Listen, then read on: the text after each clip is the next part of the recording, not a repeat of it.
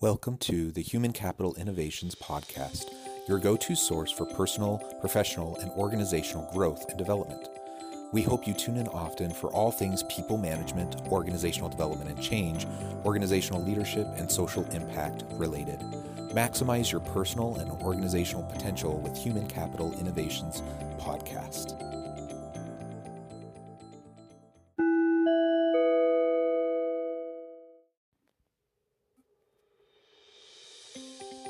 Welcome to the Human Capital Innovations Podcast. As part of our inspiring TED Talk series, spotlighting can't miss TED Talks and their key takeaways, today I explore the 2013 TED Talk As Work Gets More Complex Six Rules to Simplify.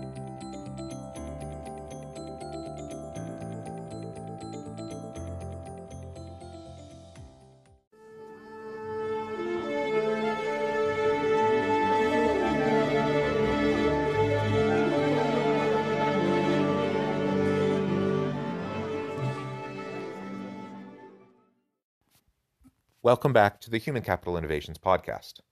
I'm excited to be with you again today as we explore the 2013 TED Talk As Work Gets More Complex Six Rules to Simplify. Everyone knows that a staggering number of people are disengaged from their work. In this video, it's argued that our reaction to the unfathomable complexity of modern work has a lot to do with that disengagement. Traditional organizational management certainly doesn't help either. In this video, there are six anecdotes, refreshing ways to engage in what is called smart simplicity. The first rule is to understand what your colleagues actually do. This is especially important for business leaders if they wish to simplify the workplace and boost employee engagement. I'll catch you on the flip side of this first clip.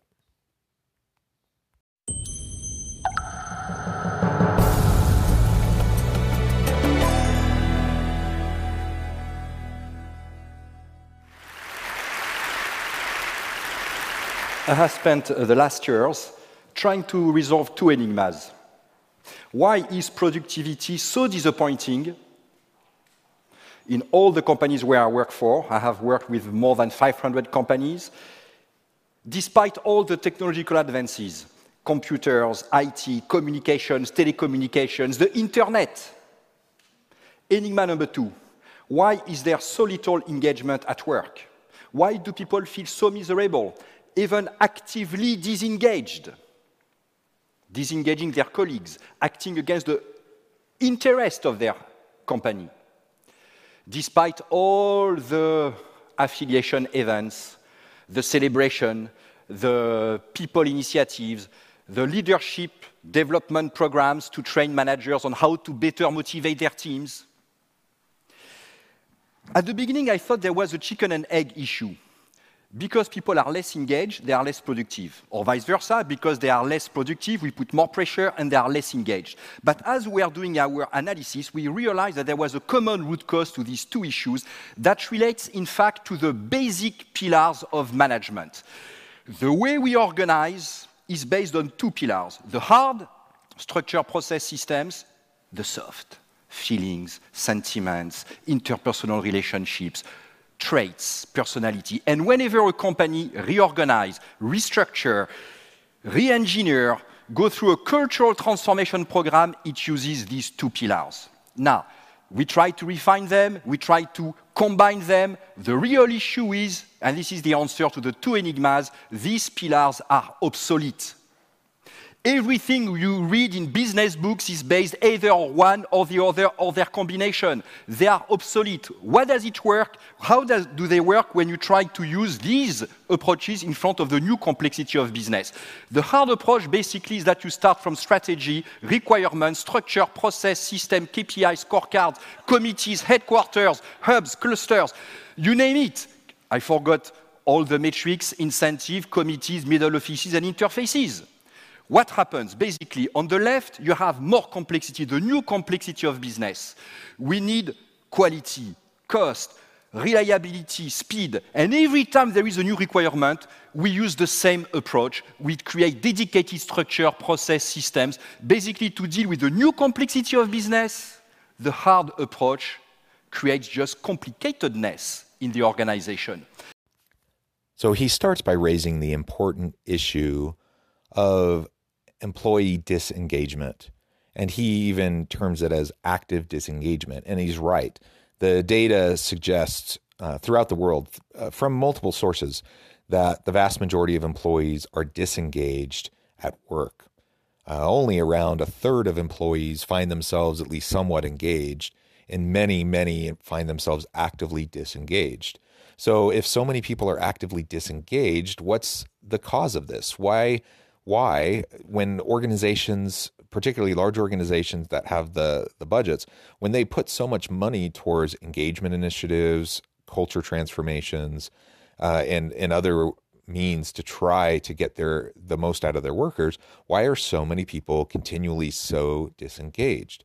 And so he is posing the the thought uh, the thought experiment about hard versus soft types of uh, approaches to dealing with this problem and the hard being those typical structures policies practices uh, within an organization all those mechanisms that helped to shift things, and then the soft being all of the uh, the people orientated orientation elements, uh, personality, interpersonal relationships, all of those elements. And he's suggesting that the this dichotomy is obsolete. Um, pitting the one against each other is obsolete. Even a combination of the two is obsolete. And so, throughout this uh, TED Talk, he's going to be exploring more what he means by that and perhaps a new way that we can start to look at how we're dealing with disengagement in the workplace. Let's take an example. An automotive company, the engineering division is a five dimensional matrix. If you open any cell of the matrix, you find another 20 dimensional matrix.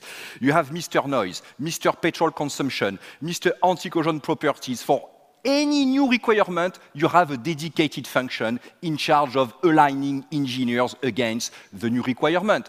What happens when the new requirement emerges? Some years ago, a new requirement appeared on the marketplace, the length of the warranty period. So therefore, the new requirement is repairability, making cars easy to repair. Otherwise, when you bring the car to the garage to fix the light, if you have to remove the engine to access the lights, the car will have to stay one week in the garage instead of two hours, and the warranty budget will explode. So, what was the solution using the hard approach? If repairability is a new requirement, the solution is to create a new function, Mr. Repairability. And Mr. Repairability creates the repairability process with the repairability scorecard, with repairability metrics, and eventually repairability incentive that came on top of 25 other KPIs. What percentage of these people is variable compensation? 20% at most, divided by 26 KPIs, repairability makes a difference of 0.8%. What difference did it make in their actions, their choices? To simplify, zero. But what a cost for zero impact, Mr. Repairability, process, scorecard, evaluation, coordination with the 25 other coordinators to have zero impact. Now, in front of the new complexity of business, the only solution is not drawing boxes with reporting lines. It is basically the interplay, how the parts work together, the connections, the interactions, the synapses. It is not the skeleton of boxes, it is the nervous system of adaptiveness and intelligence. I really like that. The nervous system connecting the organization, the synapses that connect these different areas. So he lays out a good example of what happens when new external requirements, um, you know, in, in the example he he provides in the automotive industry about the extended warranties um, for auto manufacturers. Uh, when that requirement is put in place using um, the old approach, now all of a sudden you create a new position, you create all these new reporting lines. And ultimately, it just increases complexity and it doesn't really improve anything. It doesn't increase impact. It doesn't actually uh, produce innovations and and new, uh, better approaches, which were which was the very reason that the new position was added in the first place. So we get into this mindset of just adding more complexity, adding more structure, adding more um, uh, mechanisms over and over and over again. And if we never look for a way to simplify and to trim back, then it becomes completely unwieldy. 25 KPIs, that's crazy. Um, and the more you start to add, it just becomes completely unwieldy. I've seen it in organizations myself. And you get to the point where you have all these objectives and all these uh, action points, um, and you get into lists of dozens and even hundreds of action items that need to be carried out, and coordination across all these diverse, uh, disparate areas of the organization. Um, and what doesn't exist are those synapses, those connections, the ability for people to actually work together well to accomplish uh, new objectives for the organization. So he's arguing here for simplicity. You know, you could call it cooperation basically.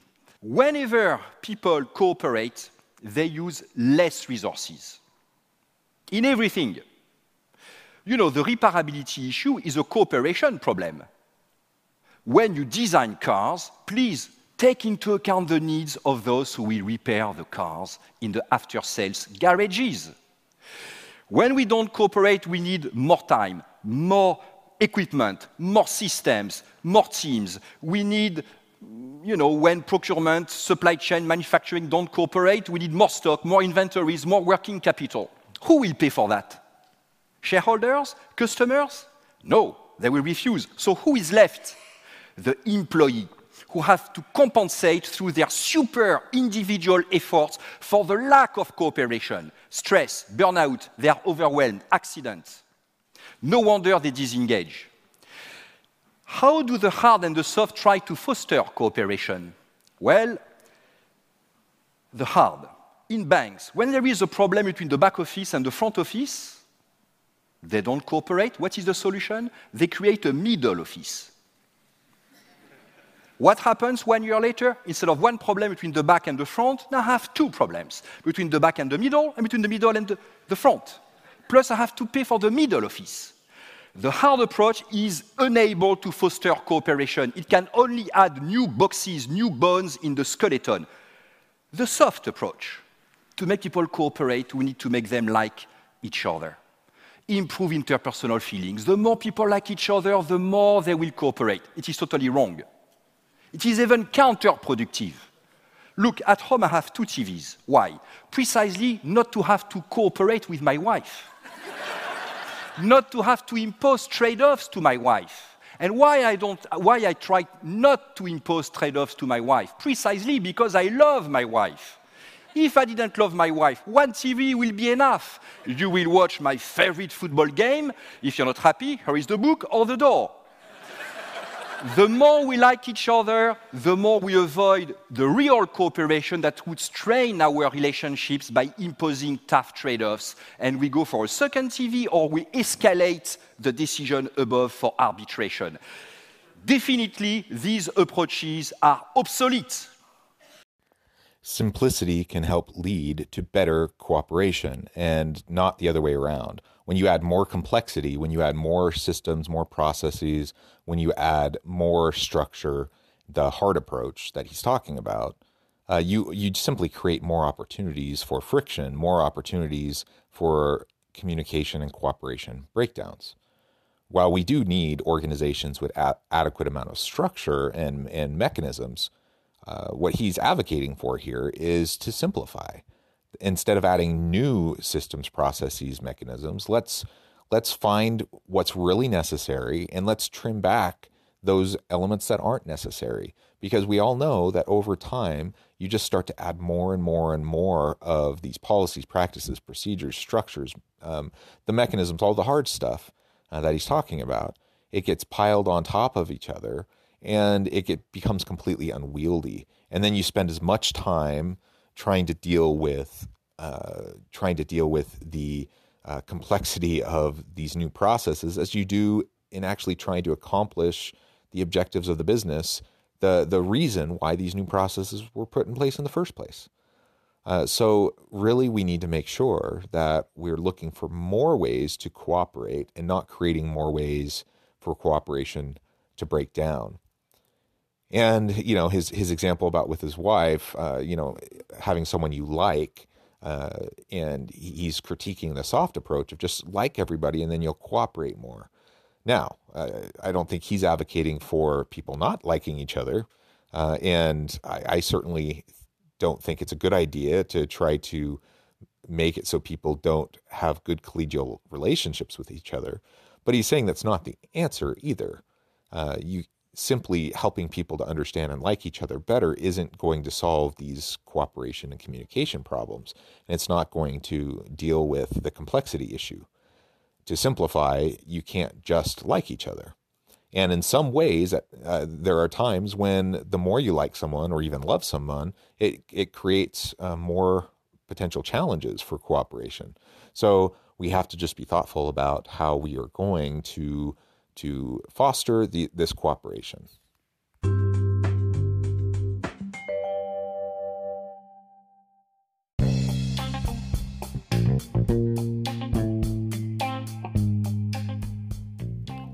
I'm excited to announce the publication of my new book from HCI Press, The Alchemy of Truly Remarkable Leadership Ordinary, Everyday Actions That Produce Extraordinary Results.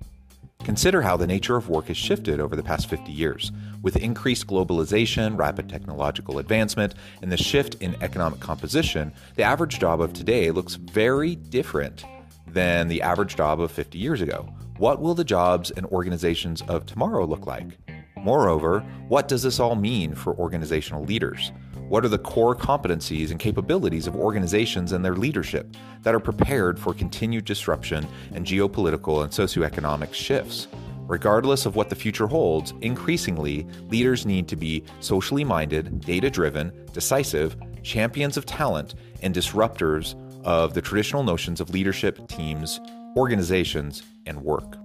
The alchemy of truly remarkable leadership will help you to explore your own leadership competencies and capabilities and consider ways to apply and implement them into your workplace and personal life. I'm excited to share my insights with you.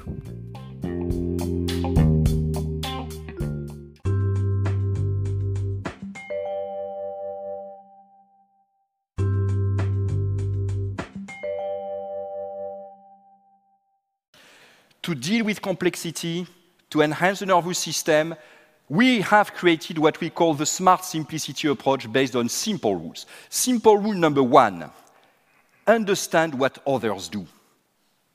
What is their real work? We need to go beyond the boxes, the job descriptions, beyond the surface of the container to understand the real content me, designer, if I put a wire here, I know that it will mean that you will have to remove the engine to access the lights. Second, you need to reinforce integrators. Integrators are not middle offices. They are managers, existing managers that you reinforce so that they have power and interest to make others cooperate. How can you reinforce your managers as integrators by removing layers. When there are too many layers, people are too far from the action. Therefore, they need KPIs, metrics, they need poor proxies for reality. They don't understand reality and they add the complicatedness of metrics KPIs. By removing rules, the bigger we are, the more we need integrators. Therefore, the less rules we must have to give discretionary power to managers. And we do the opposite. The bigger we are, the more rules we create, and we end up with the Encyclopedia Britannica of rules. You need to increase the quantity of power so that you can empower everybody to use their judgment, their intelligence. You must give more cards to people so that they have the critical mass of cards to take the risk to cooperate, to move out of insulation. Otherwise, they will withdraw, they will disengage. These rules, they come from game theory, and organizational sociology. You can increase the shadow of the future, create feedback loops that expose people to the consequences of their actions. So we need more integrators. We need people that can create these synapses to promote better cooperation and communication across the organization. The more complex the organization, the more we need integrators. We need to foster that integrative type of an environment. And we need to create a safe environment where people can try to experiment uh, and put themselves on a limb a little out on a limb a little bit. So integration doesn't happen when people are stuck in their functional silos trying to protect their own little pocket of information and control. Uh, when that's the case, people uh, are putting themselves out on a limb when they're trying to reach across the aisle, when they're trying to uh, provide cooperation opportunities. It becomes risky. So we have to take away that risk. We have to make it viable for an employee who's an integrator to be able to do that work because it's the most important work that's going to be happening within this complex organization. Without integrators, nothing meaningful is going to move forward. You're going to have increasing disconnects and you're going to have breakdowns uh, between each of these different areas. This isn't easy to do, uh, but it is possible when we are thoughtful about it and when we make it a cultural priority of the organization. And when we can create that kind of an environment, it breaks down the disengagement, the, and particularly the actively disengaged. In fact, it creates engagement because people can all of a sudden see that they're empowered. They're empowered to do their best work and to work across the aisle, across functions in interdisciplinary fashions to really drive solutions. And that is invigorating. People like to do that kind of work. And so, as long as they're not putting themselves at risk to do it, and in fact it's valued by the organization, that will re engage your people. This is what the automotive company did when they saw that Mr. Repairability had no impact. They said to the design engineers, now, in three years, when the new car is launched on the market, you will move to the after sales network and become in charge of the warranty budget. And if the warranty, if the warranty budget explodes, it will explode in your head.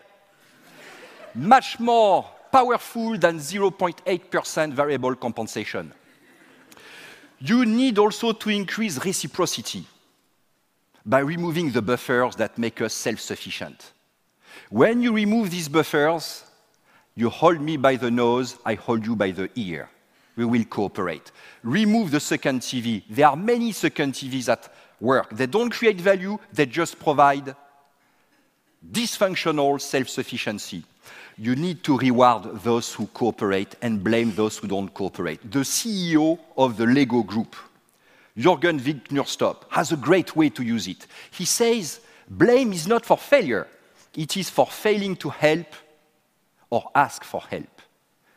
It changes everything. Suddenly it becomes in my interest to be transparent on my real weaknesses, my real forecast, because I know I will not be blamed if I fail, but if I fail to help or ask for help. When you do this, it has a lot of implications on organizational design. You stop drawing boxes, dotted line, full line, you look at the interplay. It has a lot of implications on financial policies that we use, on human resource management practices. When you do that, you can manage complexity, the new complexity of business, without getting complicated. You create more value with lower cost you simultaneously improve performance and satisfaction at work because you have removed the common root cause that hinders both complicatedness. This is your battle, business leaders. The real battle is not against competitors. This is rubbish, very abstract. When do we meet competitors to fight them? The real battle is against ourselves, against our bureaucracy, our complicatedness. Only you can fight can do it. Thank you.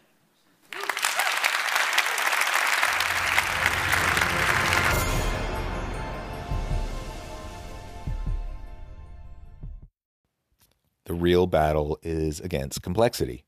So we need to re engage our people. We need to find more satisfied, more productive people by rewarding cooperation, by punishing uh, those who don't cooperate, those who don't help.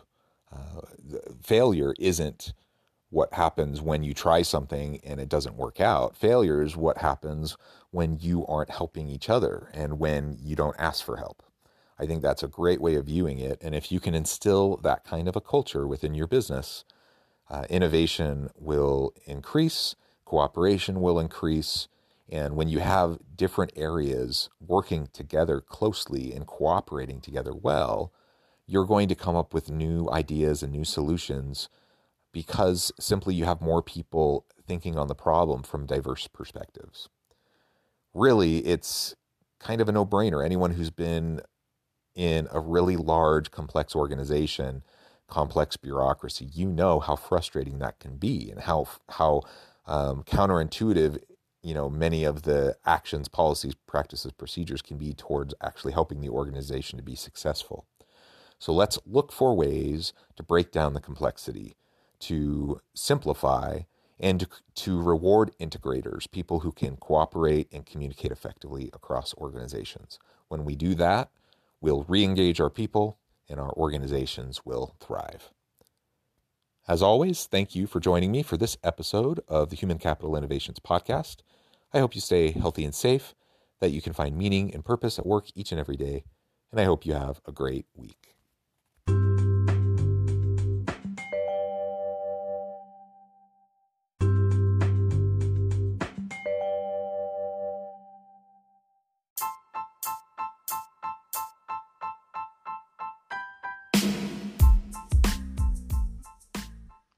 We are excited about the launch of HCI's new magazine, Human Capital Leadership. Human Capital Leadership is a free, interactive e magazine designed to help individuals, leaders, and organizations find innovative approaches to maximize their human capital potential. We will be publishing issues quarterly in August, November, February, and May. Check out the first issue and let us know what you think.